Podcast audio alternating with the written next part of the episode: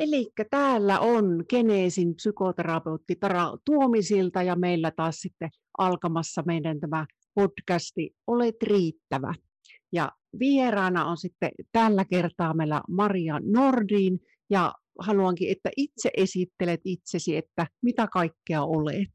Joo, no koulutukseltani mä oon arkkitehti ja oikeastaan myös filosofi ja sitten olen kehittänyt Free to Heal-menetelmän ja sitä opetan mun verkkokurssilla ja sitten myös mun uudessa kirjassa esittelen tämän ihan koko menetelmän ja mun hypoteesin ja teorian tavallaan, joka, joka selittää oikeastaan kaikkien oireiden ja sairauksien taustalla olevan juurisyyn. Joo. Ja. Joo, ja tämä on siis ihan äärettömän mielenkiintoista. Tuota, itse kun teen ö, trauma, traumapsykoterapiaa hyvin erilaisten ihmisten kanssa, niin tämä niin kuin näkökulma myös niin kuin siihen maailmaan, mitä traumat niin kuin on. Ja mulla on tosiaan itsellänikin täällä tämä kirja, ja tähän olen tietysti tutustunut ja ihan luke, tai itse asiassa onkin toista kertaa jo tätä lukemassa ja perehtymässä, niin tiedän siis siinä mielessä itse tiedän vähän, mistä puhutaan, mutta tietysti moni muu ei välttämättä vielä tiedä. Ja se on tietysti tosi mielenkiintoinen kuulla se sinun tarina, että miten sä tähän päädyit. Ja sä olit kuitenkin arkkitehti ja nyt sä oot myös hyvinvointivalmentaja, tietysti kirjailija ja mm kaikkea, niin mm, miten, tä, miten tähän on tultu? Joo, eli mä kerron tässä kirjan alusta mun oman tarinan ja sen, että miten mä oon eri elämänvaiheissa kärsinyt monenlaisista eri sairauksista ja oireista. Ja tavallaan ne on aina niin kuin eri elämänvaiheissa sit vähän niin kuin muuttunut. Mutta kuitenkin mulla on ollut tosi paljon terveyshaasteita mun, mun aiemmassa, mun, mun lapsuudessa ja nuoruudessa ja näin. Joo. Ja sitten tosiaan valmistuin arkkitehdiksi. Mä olin yhden vuoden vaihto-oppilaana ja silloin mä sairastuin tosi rajusti siellä vaihto-oppilasvuonna. Ja sitten tulin, tulin sieltä pois. Ne oireet vähän niin kuin lieveni. Ei nyt ihan saatu selville, että mikä mulla niin kuin oli. Mä ravasin hirveästi lääkäreissä eri tutkimuksissa. Sitten tosiaan tapasin mun mun elämäni rakkauden ja haluttiin perustaa perhe. No siihenkin liittyi kaikenlaista, siis oli lapsettomuutta ja näin. Mutta sitten lopulta kuitenkin saatiin vauva. Ja itse asiassa sen, sen vauvan syntymän jälkeen mulla niinku ryöpsähti uudelleen ne vähän samat oireet, mitä mulla Joo. oli silloin vaihto-oppilasvuonna ja tosi vahvoina. Ja taas alkoi se lääkärirumba ja selvisi että mulla oli niinku autoimmunisairauksia. Ja sitten siinä vaiheessa mä olin jo itse alkanut niinku arkkitehtinä tietenkin niin tutkii. Silloin puhuttiin paljon home, homeasioista, tai no ei nyt paljon, ei paljon, mutta et vähän. Ja siinä vaiheessa mä yhdistin sen ja tajusin, että ne mun oireet oli jollain tapaa niin kuin kytköksissä niihin asuintiloihin. Ja mä muistin, että silloin Espanjassa, kun mä olin vaihto niin siellä haisi tosi voimakkaasti homeelle siellä asunnossa. Ja tota, sitten mä niin, ymmärsin, että mä, mä kärsin niin ympäristöyliherkkyydestä. Ja sitten erikoistuinkin, tai opiskelin sisäilma-asiantuntijaksi ja tein sisäilma-asiantuntijan töitä seitsemän vuotta. Ja suuri osa mun asiakkaista oli tällaisia superherkkiä, mm. jotka oireili, oireili niin kuin äärimmäisen pienistä määristä hometta tai kemikaaleja. Ja suuri osa mun asiakkaista ikään kuin hyväksy sen ja pyrki elämään, niin kuin minäkin. Mä tein niin kuin kaikkeni, mm. että ympäristö oli terve ja söin tosi superpuhdasta ruokaa. Ja tein niin kuin tosi paljon erilaisia toimenpiteitä, jotta, jotta mä niin kuin voisin elää terveenä. Kyllä. Mutta pienikin altistus aiheutti sit mulle kuitenkin ne rajut oireet. Mutta mä kykenin niin kuin kontrolloimaan sitä, että, että mä en niin kuin joutunut altistumaan. Mutta yksi mun asiakkaista oli sit erilainen, ja hän tosiaan sit päätti, että hän niinku ihan oikeasti haluaa parantua niin, että hän voisi elää normaalia elämää.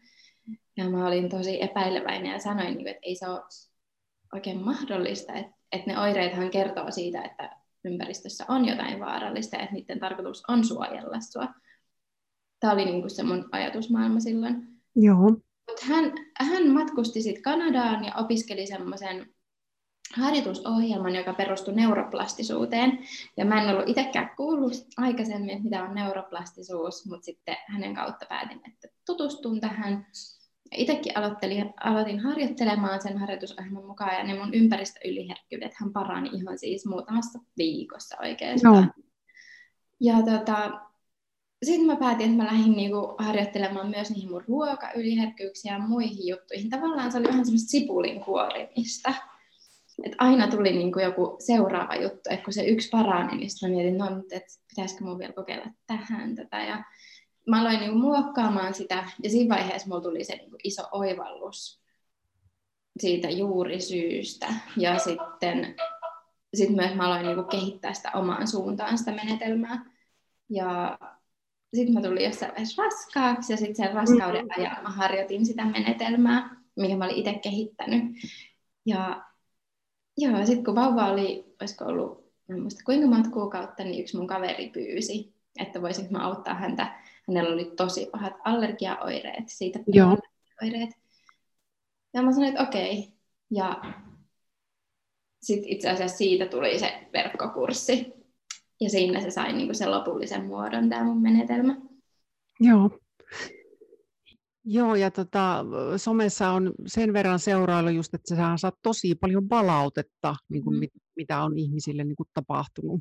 Joo, et kurssilla on nyt varmaan yli 7000 ihmistä ympäri maailman.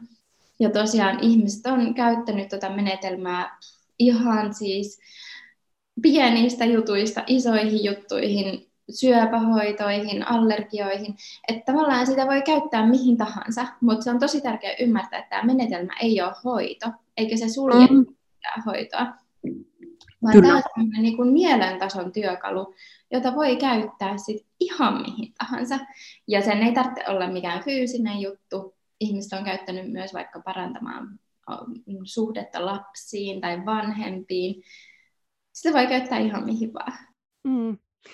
Kyllä, joo, ja näin, näin olen itsekin ymmärtänyt, että se ei sen sulje mitään pois, ja sitä voi käyttää nimenomaan myös lisänä eri asioissa, että, että ei, ei suinkaan heti jättää lääkkeitä pois tai muuta, vaan se voi olla siellä, niin kuin katsoa mitä tapahtuu.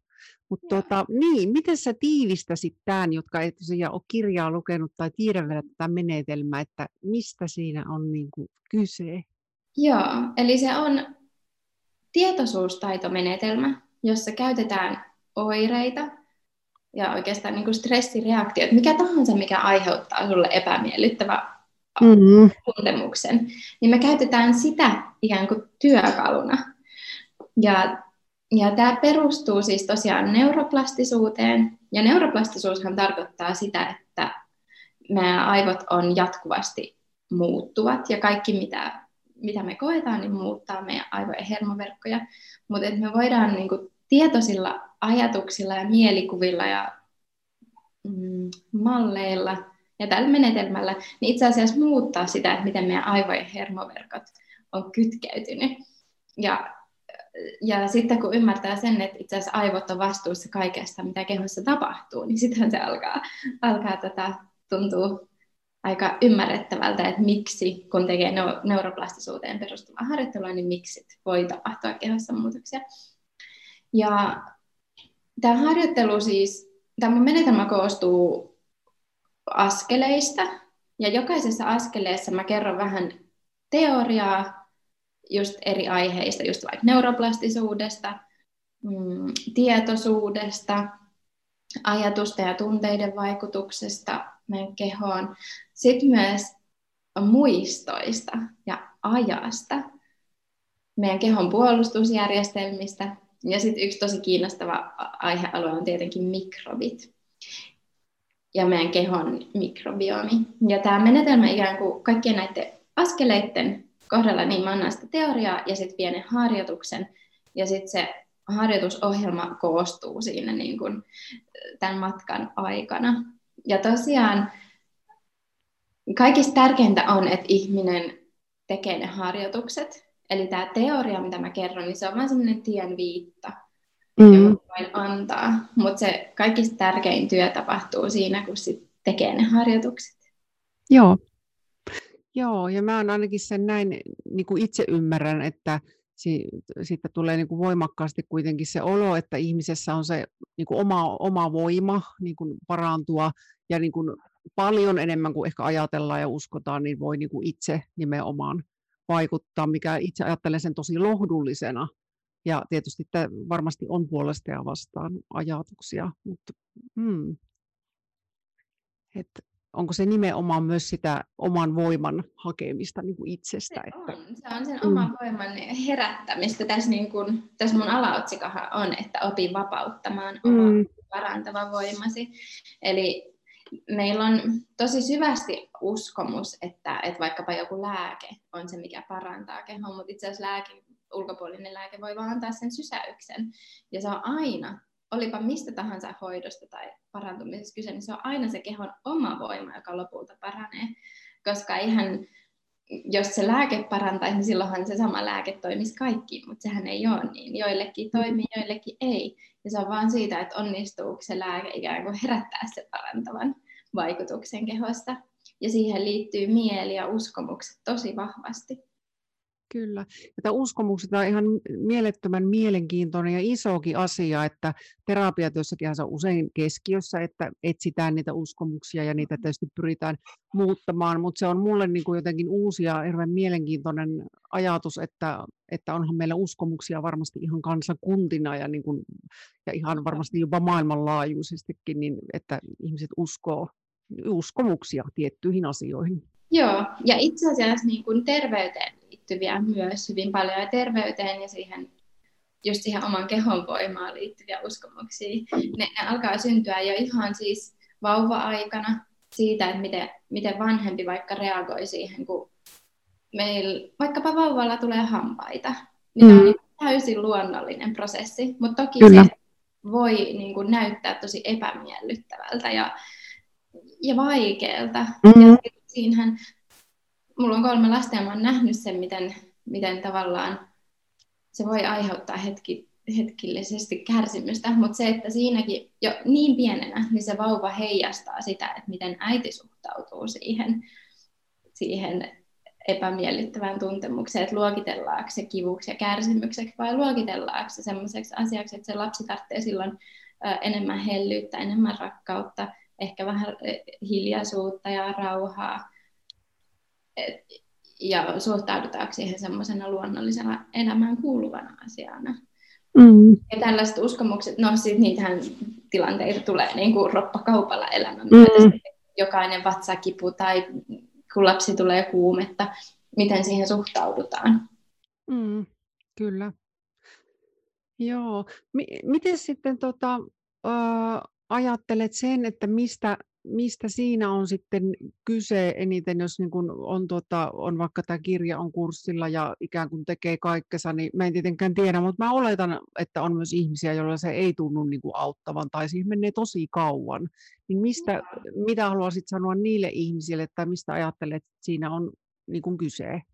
No sekin voi olla siis kiinni uskomuksista. Eli me usein ajatellaan, että jos on joku vaiva, joka on jatkunut vaikkapa koko elämän tai kymmeniä mm. vuosia, niin me ajatellaan, että se vaatii hirveästi työtä ja vaivaa, että se voisi niin kuin parantua. Mutta tässä ei ole ollenkaan kyse siitä, se on vaan kyse siitä, että miten sä pystyt päästämään irti myös siitä, siitä tekemisestä ja suorittamisesta ja siitä uskomuksesta, että sun pitää tehdä hirveästi töitä mm. sen eteen, että joku asia voisi muuttua. Ja tämä on niin kuin, enemmän kuin oppimista, niin tämä on pois oppimista. Mm. päästään irti just niistä kaikista, kaikista oletuksista, mitä on. Mm. Ja myös, myös siitä, meillä on hyvin vahvasti niin kuin iskostettu se oman kehon tarkkailu ja se prosessin tarkkailu. Että nyt mä teen näin, niin nyt näenkö mä nyt ne tulokset vai en. Eli tavallaan tästä kaikesta pitäisi vaan oppia pois. Mm. Vaan luottaa siihen, että tekee vaan ne harjoitukset ja se riittää. Mm. No ja kun näinhän se kuitenkin on, että, tuota, että ainakin näin se mulle näyttäytyy, että ihmisillä on tosi paljon pelkoja, että ne kohdistuu niin kuin hy- hyvin monenlaisiin asioihin. Ja toki jos on itsellä se vaiva tai oire, niin siihenkin voi liittyä sitten se pelko. Tai pelko just siitä, että ei tämä ikinä niin kuin muutu tai, tai tämä on ollut meillä aina suvussa. Tai, just, mm. Mutta ne on pelkoja kuitenkin. Joo, ja myös tässä tekemisessä mä kirjoitankin moneen kertaan, että ei kannata niin kuin vertailla muihin ja myöskin monilla on se, että ne soimaa itseään siitä, että okei, nyt tämä on tämä ja mä en tätäkään mm. osaa tehdä kunnolla. Joo. Eli olisi tosi tärkeää saada kiinni just niistä ajatuksista, että tavallaan se toikin tilanne, että vaikkapa olisi harjoitellut pitkään ja siitä ikään kuin ei olisi hyötyä, mm. niin sekin on tosi arvokas kokemus, mm. jos kykenee tarkkailee niitä tunteita, mitä se herättää, että onko se just se itsesyytös tai epätoivo tai äm, kontrollin tarve. Et ne on ne mm. tavallaan, että se on aina, aina se, että mitä se haaste herättää, niin se on se, mihin me, me kohdistetaan katse, ei niinkään siihen, mm. mikä se on se ongelma, vai Kyllä. Mitä, niin kuin, mitä se paljastaa. Mm. Joo, ja kyllähän se on niin kuin ihan ja näkyy tosiaan omassa työssäkin, että nimenomaan jos on vaikka traumoista johtuvia oireita, niin kyllähän niistä usein vielä sitten sen kaiken muun lisäksi syyllistetään itseä, että on oireita ja se on sitten se niin kuin, tosi hieno juttu, jos sinne saa tilalle vaikka sitä itsemyötätuntoa niin kuin, sitä Joo. kohtaan, että on sitä kärsimystä, niin se voi olla joskus tosi hyvä alku jo Joo. monelle asialle. Joo, No, sen haluaisin myös kysyä, että se ei, ei unohdu, että tota, koska sä saat varmaan tosi monenlaista palautetta ja myös kielteistä palautetta, tai millä sanalla sitä sanoo, niin miten sä ikään kuin selviät siitä, tai mitkä on sun keinot, että, että sä niin jatkat sun työtä ja et ole ihan niin kuin romuuna, että voi ei näin on sanottu ja kamalaa. Ja... Niin. No mulla on onneksi tämä tosi hyvä työväline tässä just, että, että jos, jos mulle joku sanoo jotain, niin mä katson, että mitä se musta herättää. Mm. Ja, ja sitten se on, se on se mun tieviitta. Ja itse asiassa pohtinut sitä paljon. Musta yksi ihminen kysyi tosi hyvin, sanoi, että kun sä saat niin paljon kehuja, mm. niin sitten että vaikuttaako se suhun. Ja se on ihan yhtä tärkeä kysymys. Joo, kyllä. Ja mä, oon niin kuin, mä näen sen niin, että meidän pitää vahvistaa sitä oman arvon ja itserakkauden ja että se, että mä oon täysin rakastettu, mm. sitä tunnetta niin, niin voimakkaaksi, että se, mm. mitä joku ulkopuolinen sanoo, mm. oli se positiivista tai negatiivista, Kyllä. niin se ei saisi vaikuttaa siihen, mikä multa sisä, miltä musta tuntuu sisältä. Eli mm. mä pyrin olemaan yhtä tarkkana silloin, kun, kun tulee niitä positiivisia tai negatiivisia palautteita. Joo. Et jos se hetkauttaa sitä mua sisältä, niin silloin mulla on harjoiteltavaa. Joo. Ja toi on ihan älyttömän tärkeä pointti, että koskee sitten myös sitä myönteistä Joo. Niin kuin palautetta. Koska niin kuin, hirveästi on sellaista, että ihmisillä olisi niin kuin, paljonkin niin kuin, tärkeää sanottavaa ja näin, niin mä kuulen usein ihmisten miettivän sitä, että ei nykyisin uskalla sanoa enää missään mitään, että ei halua mitään niin kuin, ryöppyä sit, niin kuin, päällensä sieltä. Mutta tämähän se on just se opeteltava asia sitten, että onko se asia just niin, niin kuin tärkeää, että ei sillä ole oikeastaan väliä, mitä muut siihen sanoo. Niin. Mm. Joo. Ja näin kai sitä voi ajatella lohdullisesti, että tota, tämmöinen oppiminen kestää tässä varmaan ehkä kehittyminen ainakin loppuelämän ehkä Joo. monissa Tämä asioissa. Tämä on niin. ihan jatkuvaa harjoittelua ja se on just semmoinen sipuli, että aina voi niinku yhden kerroksen mm. ja ihan kuin käsitellä ja sitten sieltä tulee seuraava kerros. Mm, kyllä, joo. Aivan huikean tärkeitä ihania asioita. Tota, tulisiko sinulle Maria vielä jotain niin kuin, vähän niin kuin mieleen, että mitä sä haluaisit ehkä vähän niin kuin kaikille sanoa, jotka tämänkin podcastin tulee jossain vaiheessa kuuntelemaan? Kiinnostaisi avata kyllä sitä mun teoriaa. Joo. Et, et tota, tämä niinku traumoihin liittyy mm. paljon, mutta siis mä uskon, että no joo, meillä on niinku se ajatus, että mikä on trauma. Mä näen, että, että tässä voi olla mikä tahansa, että kun se meidän, meidän tärkeimmät muistot, mitkä vaikuttaa just siihen meidän aivojen Kyllä. Tästä tänäkin päivänä, niin ne kokemukset on tapahtunut todennäköisesti alle seitsemänvuotiaana ja ihan pikkulapsi aikana. Ja lapsen kokemus maailmasta traumaattinen tapahtuma voi olla jotain hyvin tavallista, mikä vanhemman mm. näkökulmasta ei ole niin kuin, tavallaan mitään, mutta lapsen mm. maailmassa se on niin kuin kaikki. Ja okei, okay, mä annan nyt tämän yhden esimerkin, minkä mä kirjassakin esittelen, että otetaan vaikka tämmöinen, että lapsi, no um, okei, okay, se on keittiössä ruokapala, tai iltapala, iltapala ääressä ja vanhemmat vaikkapa riitelee, riitelee huoneessa ja toisessa huoneessa ja joo, mä näen, että lääketiedehän niin erittelee, että meillä on erilaisia puolustusmekanismeja meidän kehossa, mutta mä näen, että meidän puolustusmekanismit muodostaa yhden ison kokonaisuuden. Ja se aktivoituu aina silloin, kun me koetaan uhkaa. Mm-hmm. Ja se uhkan aiheuttaja voi olla niin kuin ihan mitä tahansa maan ja taivaan väliltä. Kyllä. Se, että me vaikka kaadutaan ja sattuu tai äm, säikähdetään, ihan mitä tahansa asia oli se todellinen tai ei. Tai, no okei, okay, tässä tapauksessa on se nyt, että vanhemmat riitelee. Ja ei se vaan lapsi niin kuin tietoisella mielellä mitenkään ajattele, että oho, onpas nyt uhkaavaa, mutta sen puolustusjärjestelmä automaattisesti kokee uhkaa, koska lapsen näkökulmasta se on niin kuin maailman pelottavin asia, että vanhemmat ei vaikkapa olisikaan pitämässä siitä huolta. Ja sillä hetkellä sit lapsi juo maitoa ja syö vaikkapa ruisleipää. Ja se puolustusjärjestelmähän ei saa tietoa, tai meidän keho ei itse asiassa saa tietoa suoraan siitä ympäristöstä, vaan meidän aistien kautta. Ja sillä hetkellä sen lapsen kokemusmaailmassa se puolustusjärjestelmä havaitsee uhkaa, sitten sen aistit huomaakin, että ah hei, maito, proteiinia ja um, viljaa. Ja sen, siis meidän hermoverkot, niin kuin neuroplastisuuden tärkein periaate on se, että neuronit, jotka aktivoituu yhdessä, kytkeytyy yhteen. Eli tässä tilanteessa nyt on sitten se uhka ja sitten on maito ja vilja, ja nämä nyt niin kuin kytkeytyy yhteen ja hermoverkkojen tasolla. Mm-hmm.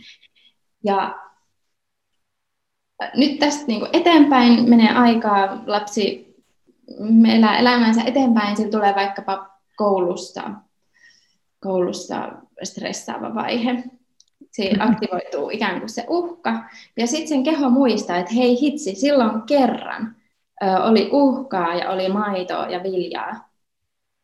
Ja se on nyt se uhka. Eli se keho luulee, että se uhka olikin se maito ja vilja, vaikka se uhka aiheuttaja olikin se sosiaalinen tilanne. Mutta se keho alkaa tuottaa oireita torjuakseen sitä maitoa ja viljaa. Ja se keho sanoo, mm. että ei tätä, että tämä on vaarallista. Ja se tuottaa oireita. Ja tämä on niin kuin se perusmekanismi. Joo. Eli mä väitän, että mitä tahansa oireita me nyt koetaan, niin se todellinen syy on menneisyydessä. Joku tapahtuma, missä me ollaan koettu uhkaa ja jossa se asia, se voi olla ruoka-aine, se voi olla joku kehon osa, se voi olla kehon kudos, se voi olla joku niin kuin laajempi vaikkapa läheisyys, iho, kosketus, työnteko, joku asia siinä kokemuksessa on kytkeytynyt vaaraan ja sitten meidän keho ja mieli tuottaa niitä oireita suojellakseen meitä. Mm, kyllä. Eli myös niin kuin ikään kuin ehdollistuminen johonkin. Joo, se on ihan ehdollistumista. Joo. Ja, joo, ja se voi olla niin kuin, koska me ollaan ihmisiä, meille sosiaaliset ö, asiat on niin kuin tosi, tosi tärkeitä tässä mm, niin asteikolla, niin se voi olla myös vaikkapa läheisyys tai rakkaus, mikä me koetaankin uhkaksi. Ja se johtuu mm. jostain menneisyyden kokemuksesta, ja sitten me torjutaan sitä. Kyllä. Vaikka se olisi meille hyväksi, mutta meidän keho on kerran luullut sitä vaaralliseksi, ja sitten me torjutaan sitä. Joo. Ja, ja tuossa... tätä, niin, tätä voi soveltaa ihan mihin tahansa. Ja voi Joo. huomata, että se, se pätee kyllä. Joo, ja se, näinhän se varmasti just on, ja ihan niin kuin tota, niin kuin, traumojenkin maailmassa, niin ainahan ei suinkaan tiedä edes, että mikä se asia on, tai se on just joku Joo. asia, joka on jäänyt tapahtumatta, vaikka että ei ole saanut lohdutusta tietyllä just. hetkellä, että ne voi olla niin kuin, tosiaan niin kuin aikuisen näkökulmasta hyvin joskus pieniä asioita, ja, ja monihan sanookin sitä, että, että mä en ymmärrä, kun ei mulla ole mitään niin kuin, traumoja, että siinä se trauma-sanakinhan on, ehkä ymmärretään, ne ymmärretäänkin monesti väärin, että sekin Joo. on hyvin laaja niin, ja, sit se, että, joo, ja sitten tämän menetelmän harjoittamisen kannalta itse asiassa, että sun ei tarvitse ikin selvittää. Mm. On se, se harjoitus itsessään ikään kuin kyllä kertoo sen. Ja sitten se, että me ei todellakaan voida aina tietää, ne ei välttämättä ole tapahtunut meidän oman elin, äh, elämän aikana. Mä tässä esittelen semmoisen kirjassakin tämmöisen hiiritutkimuksen, Joo. missä oli siis uroshiiriä altistettu sähköshokeille ja sitten kirsikan tuoksulle samaan aikaan ja sitä oli tehty jonkin aikaa, niin sitten kun niille annettiin sitä pelkkää kirsikan tuoksua, niin se tietenkin aiheutti stressireaktion. Ja siinä tapahtui just tämä sama, eli neuroplastisuuden periaatteiden mukaan se kirsikan tuoksu ja sähköshokit niin yhdisty. Eli se pelkkä kirsikan tuoksu aiheutti niille stressiä. No sitten mä sain poikasia ja vielä poikasia. Ja mikä on ihmeellistä, niin kun nämä lapsen lapsihiiret altistettiin kirsikan tuoksulle, niin ne sai sen saman stressireaktion. Eli tämä kertoo siitä, että jos, niin, että tavallaan se meidän oireiden alkuperäinen tapahtuma, se on itse asiassa voinut tapahtua niin kuin meidän vanhempien tai meidän isovanhempien, ehkä jopa iso-isovanhempien elämän aikana. Ja totta kai meillä ei voi olla siitä tietoista muistoa. Mm, kyllä. Se vaikuttaa meidän elämään ja siihen, miten me reagoidaan tässä hetkessä johonkin tiettyyn asiaan. Kyllä. Joo, ja näistähän on jo paljon niin tutkimustakin, että esimerkiksi jos vanhemmat on ollut vaikka autokolarissa ja sitten vaikka lapsi tai lapsen lapsi on itse ajakolari, niin on suurempi todennäköisyys, että siitä tulee joku traumaattinen kokemus, jos se on Joo. niin kuin isovanhemmilla tai vanhemmilla. Niin. Ja sitten kun miettii, että mitä meidän isovanhemmat, suuri osa on varmaan ollut sodasta tai mm. isovanhemmat, että niillä on ollut tosi, tosi traumaattisia kokemuksia. Ja myös sit, jos miettii niin kuin vauvanhoitokäytäntöjä, niin sillä mm. on ollut vauva, niin on ollut esimerkiksi tämmöisiä käytäntöjä, että lapsi laitetaan niin kuin heti eri huoneeseen äidin kanssa ja sitä syötetään vain kellon mukaan. Joo. Ja on ihan järjetöntä. Kyllä, joo. Joo, ja just tähän on ollut tota, jossain vaiheessa kaikki näki, että annetaan nimenomaan vauva huutaa, että keuhkot vahvistuu ja niin kuin, vähän niin karaistuu. Että niin. Mitä onneksi ei enää nykyneuvolassa varmastikaan näin neuvota. Niin, mutta ne kyllä vaikuttaa. Niin. Ne käytetään. Mm. Joo, ja mä olen itse kyllä taipuvainen ajattelemaan niin, että en siis tarkoita, että kaikilla on jotain pulmia, vaan niin kuin, että lähes jokaisella tulee niin kuin lapsena niitä tilanteita, tai lapsena ja nuorena, että ei ihan kaikkea sitä tarvittavaa lohtua tai rakkautta. Varmaan se on edes mahdotonta, että voisi joka hetkellä saada sen, minkä tarvitsisi. Joo, ja sitten tavallaan kun ymmärtää tuon mekanismin, ymmärtää, että ne ei olekaan ne traumaattiset tapahtumat, ei ne ole mitään semmoisia, mitkä sitten lyö lukkoon sun tulevaisuuden, vaan ne on mm. vain askelkiviä, jotka itse asiassa mahdollistaa vielä, vielä suuremman kukoistuksen. Mm, kyllä. Joo, ja tämä on varmaan niin kuin yksi niin kuin terapiankin niitä suurimpia juttuja, että mitä sanoja haluaa käyttää, joskus on vähän niin kuin uhrista selviytyjäksi, mutta se, ehkä se on just sitä, niin kuin mikä sulla tässä kirjassakin on, niin se oman voiman löytäminen, että se oikeasti siis on siellä kaikilla että se on se viesti. Just näin. Uh, niin, tuli, tämä on tavallaan tässä ehkä tullutkin, mutta haluaisin jotenkin vielä niihin pelkoihin, kun sitä on niin paljon ja monella tavalla ihmisille. Ja totta kai pitää ollakin, ihan kuuluuhan se meillä evoluutionkin, että meillä on myös pelkoja, mutta mitä haluaisit sanoa ihmisille, jotka, niin kuin, ja ihan tässä maailman ajassakin toki, kun tätä tehdään nyt, niin, niin on pelkoja paljon ihmisillä, niin mitä mm. haluaisit sanoa heille? Ähm. Niin, mä toivon ainakin rohkeutta katsomaan sinne just sinne pelon alkusyyhyn, juurisyyhyn ja pelon mm. taakse. Joo. Ja mä mm. avaan tässä kir- niin, kirjassa ja kurssilla niin, niin, niin kuin helposti lähestyttävän keinon muuttaa ne pelot voimaksi. Mm. Et sitä suosittelen. Joo. Joo. Ja mä näen, niin että pelon, pelon tarkoitushan on toki suojella meitä. Mm. Mutta, mutta mä myös näen, että me ollaan ihmisinä niin paljon... Öö, meillä on just se kyky tarkastella maailmaa ja huomata, että, että ne pelot on itse asiassa kaikki illuusiota. Ne ei ole todellisia. Joo. Se, mm. se, se avautuu niin, niin, niin kuin selkeästi tuossa kyllä. harjoittamalla. Et toivon kyllä rohkeutta mm. niitä pelkoja. Kyllä. Joo, ja tosiaan, tuota, niin kuin sä sanoitkin hyvin, hyvin että tämähän on, niin kuin itse tähän olen tutustunut, niin näin voin sanoa kyllä ihan, ihan koko sydämestäni, että kyse on tietoisuustaitomenetelmästä ja että kyllä tätä rohkeasti voi lähteä tekemään, että hirveän vaikea on kuvitella, että tästä mitään haittaa voisi olla niin kuin kenellekään. Ja hei, aivan ihana. Tota, otatko sä siis vastaan ihmisiä? Joo, kyllä. Ihan, ja nuorten nuorten aikuisten kanssa editen teen töitä, eli traumapsykoterapiaa ja käytän paljon luovia menetelmiä ja EMDR, silmänliiketerapia ynnä muuta.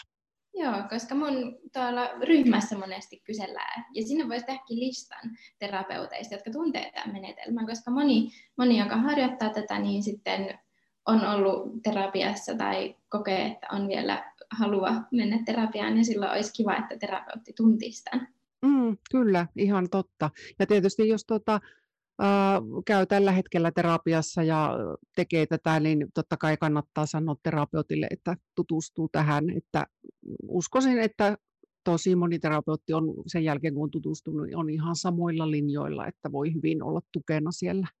Joo, ihana. Että, ja yleensähän mikä tahansa asia on, että jos se herättää epäilyä tai muuta, niin silloin ei ole vielä tutustunut asiaan itse. Et usein mm. näin. Mulle tämä oli niin selvä, kun mä oon tämän nyt katsonut, lukenut ja myös tehnyt näitä harjoituksia. Yeah. Niin, tota, joo, oikein. Onko sinulla vielä ketään ollut vastaanotolla, joka olisi harjoittanut tätä? Öö, yksi on tällä hetkellä ja sitten on, öö, toinen on, joka kyllä on tutustumassa tähän. Et okay. vielä. Aina, tosi kiva kuulla. Kyllä. Joo. Tulisiko vielä nyt jotain mieleen? Ja tulisi, mulla tuli itsellään monta aihetta tässä. Ehkä meidän jonain päivänä pitää tehdä sitten toinen podcast, jossa vähän joskus kerkiät. Mutta tota, mitä tästä voisi kaikkea vielä tulla lisää? No, joo. Ainakin siis, että tämä aika on niin mahtava tälle harjoittelulle. Näin, mm. näin, niin kuin, äh, tota, oli niin kuin tässä hetkessä mitä mieltä tahansa tästä asiasta, niin, niin tämä tarjoaa jokaiselle mahdollisuuksia harjoitella ja Kyllä. sitä omaa sisäistä, sisäistä voimaa.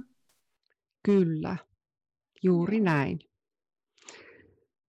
No tältä kerralta ehkä sitten paketoidaan tämä podcast pikkuhiljaa ja täällä oli siis Genesin psykoterapeutti Tara Tuomisilta ja somesta minut löytää aina sitten Geneesin taralla on mun enemmän henkilökohtainen, missä ihan arkea, enemmän arkisia asioita jaan. Ja sitten Geneesi on myös Facebookissa ja sitten siellä Instassa myös erikseen. Ja sitten meillä oli Marian Nordin täällä hienoa huippujuttu oli vieraana, ja mistä Marian löytää, jos, tai, tai sinun kirjan tai mitä tahansa sun juttuja? Joo, no kirja löytyy ihan kaikista kirjakaupoista ja sitten Instassa mä oon marianordin.free to heal, suomenkielinen ja sitten on free to heal alaviiva method on englanninkielinen ja Facebookista ja Twitteristä kaikkialla mä oon. ja YouTubesta. Hei, sitä mä suosittelen, että jos niin kun haluaa tähän päivään jonkun ihan oikeasti niin kun ihanan boostauksen, niin kuuntelee mun voimahengitys, harjoituksen YouTubesta ja sitten siihen päälle vielä, jos ehtii, niin kiitollisuus on syntymäoikeutesi, semmoisen kiitollisuusmeditaation, niin siitä kyllä huomaa, että miten iso vaikutus meidän tunteilla on. Kyllä, ja kiitollisuus on ihan aivan huippujuttu, ja se on ihan huippuharjoitus, on itse aamulla, kun mä kerkiään, niin kuuntelen sen. Joo, ihana. Päivä lähtee ihan eri tavalla. Joo. Mutta täältä sammuttelen kohta tämän nauhoituksen meiltä ja kaikille, jotka kuunteli siellä, niin moikka! Moikka!